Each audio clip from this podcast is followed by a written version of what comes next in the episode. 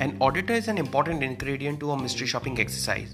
His views, his challenges, and his methodology of conducting an audit makes a lot of impact on how a mystery shopping result would come. A demographically divided auditor profile helps understand the mapping of auditors to brands.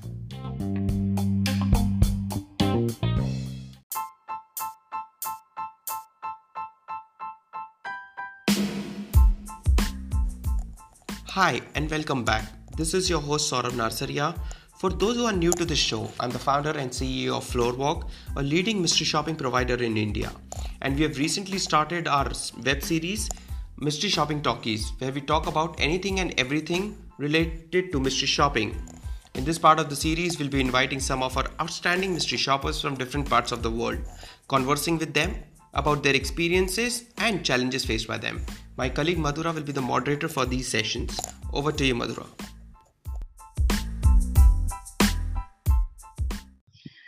Hello, everyone. This is Madhura, and welcome to Mystery Shopping Talkies.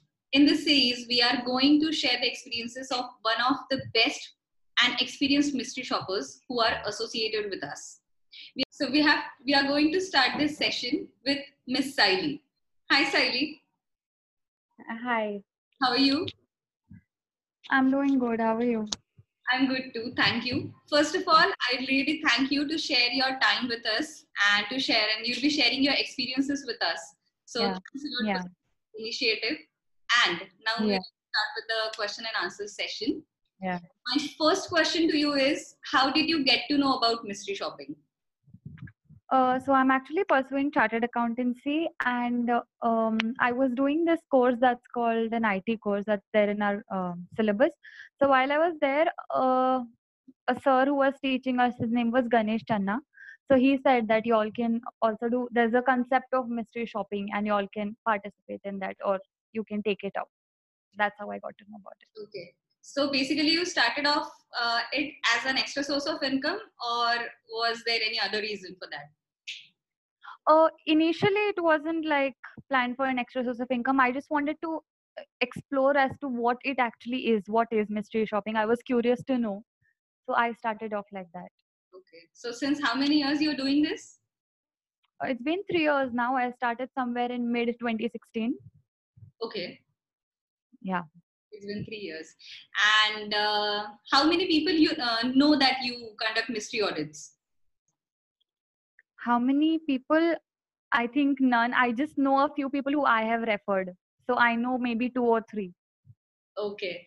Uh, was there any experience that uh, you have told this thing to someone else and they they are asking whether it is legal or not or why you are doing such things?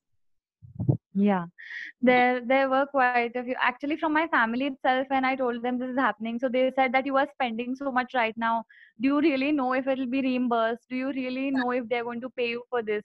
Because there is no written contract, and then there are some instances where there are, you know, um, not enough proofs that you are providing, not sufficient evidences that you're giving. So there could be a risk. So people usually react to it as this is there is no formal agreement. You have not been given a letter as an employee. So how are you working as a freelancer and how is it so reliable? So yeah i do get these questions. Yeah. And how do you uh, give reasons to these things? I mean, i think i told them uh, at start you just have to start. Maybe you know you might end up spending a few thousand or two thousand bucks. And then when you actually realize that yes it's getting deposited into your bank account and they do pay for it. When you when you realize that then you move on and then you start doing more and more of it yeah. Uh, basically, it's a trust, right? You have to keep Correct. the company, and even the company has to Yeah. keep in the auditor. correct Yeah. correct And so now it's become like an unsaid contract you know although Yeah. there are they, you don't have to be worried that it won't happen you know that for surely it will happen Yeah. And uh, you said that uh, you have to collect various proofs for Yeah. while conducting an audit. So, Yeah. can you refer uh, a few tools which you use while uh, to gather all the proofs?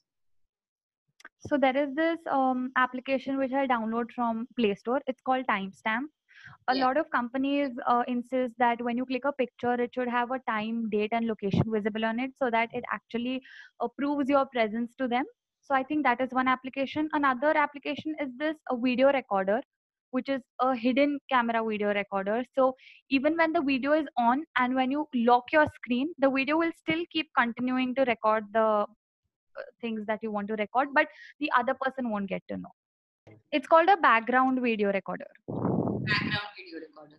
Okay. yeah Yes. Okay. so that the timestamp camera my normal camera sometimes you need a panoramic view so you need to have that uh, in your camera then the audio recording that's there. Uh, there's also this uh, thing called a geo verify code. So when you're ac- actually visiting a location you need to uh, take a geo verify code that you were actually there and that particular thing generates that code you and your gps is turned on. Yeah. so that is required yeah. And can you give some tricks that if there is, I mean, if if a shop is little less crowded, then it gets difficult to gather proofs, right? So Yeah. then, yeah how do you manage in such situations? So I think as soon as you enter, you I think the first 15 minutes I just don't take my phone out. I just spend looking at things. I make the interaction feel so normal to the uh, employee or the staff members that they would just know that he's a she's a normal customer. And once you know you start interacting with them, I think you develop a comfort zone. And then while they're just looking here and there, you can click pictures. Uh, one major trick is that keep your phone very close to your body so that the screen is not visible to someone who's behind you also or not captured in the camera as well. So I tend to keep the phone very close to my body. I use a phone that's got a smaller screen so that the screen is not very huge. And uh, if I have to make an audio recording, I just make sure that my phone is facing downwards towards the floor. Correct. That and make sure that when the employees are not seeing you quickly and discreetly capture a picture. And I make sure I also uh, do this that while while I click pictures, I use the volume button and I don't use the center button so that even if it's close to my body, I can press it and no one really recognizes it. Yes. Uh, do you prefer uh, to take someone along with you for the audit, or do you prefer to go alone? I prefer to go alone because I've seen I've because when I take someone along, I see that their face becomes so uh, they give away things and hints to those people, so it becomes very obvious. So I prefer going alone and doing the audit by myself. Okay. Uh, would you like to talk about uh, any specific challenge that you faced during your audit, or would you like to share any incidents? Uh, yeah, I there there were some audits where you are required to do a certain set of things like evaluate this product, and then you go there and realize that the product is not there, and at that prom- moment, then you have to walk back again and you have to call the uh, whoever's your, you know, that consultant or whoever he is. You have to ask him that this product is not available. So what am I supposed to do? This is one.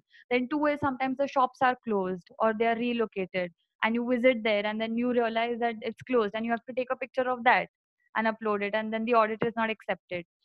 Three is that sometimes uh, you know instructions are given in the mail and everything but when you actually perform the audit there is a little bit of uh, conflict and confusion. So to clear that you have to make calls and To the concerned team. like a saturday and sunday and then they're not available. Yeah yeah to the concerned team. And sometimes on weekends they're not available so then you have to use your own uh dra- you know your judgment that what is to be done Correct. Uh, was there any such incidents that uh, you were clicking pictures or you were gathering some few proofs and uh, that staff got a little suspicious and they have asked you that why you're doing this and that?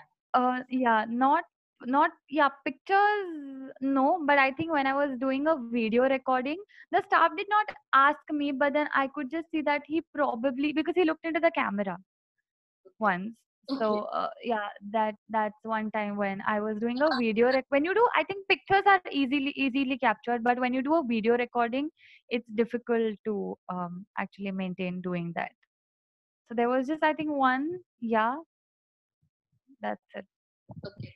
And which audit do you prefer? Walk-in, telephonic, or any web audit? Um, I think walk-in audits I prefer, and also telephone walk-in audits for uh, somewhere like restaurant audits or it's like you know, yeah, restaurant audits mostly for walk-in. Else, I think web and uh, telephonic are easier because you you can sit back home and you can do it, so they're easier to perform. And how do you do your homework before conducting an audit? I think one major thing is past audit experience. This is very important. So uh, sometimes the mail is really concise and small and brief. So what helps you is what you have done in your past audits. And sometimes I have done audits which are repetitive. Like I've done the same audit once and then I've done it twice. So she, the, the concern team always tells me that this was missing in your last audit or this could have been better. So if you just perform the same way and you make those improvements or improvisations, I think that would be more than enough. But also go through the questionnaire rather than the email, the questionnaire that you have to fill after the audit, the audit report. I think that is more important because those questions, if you keep in mind and go for the audit, then you know exactly what scenario is to be performed.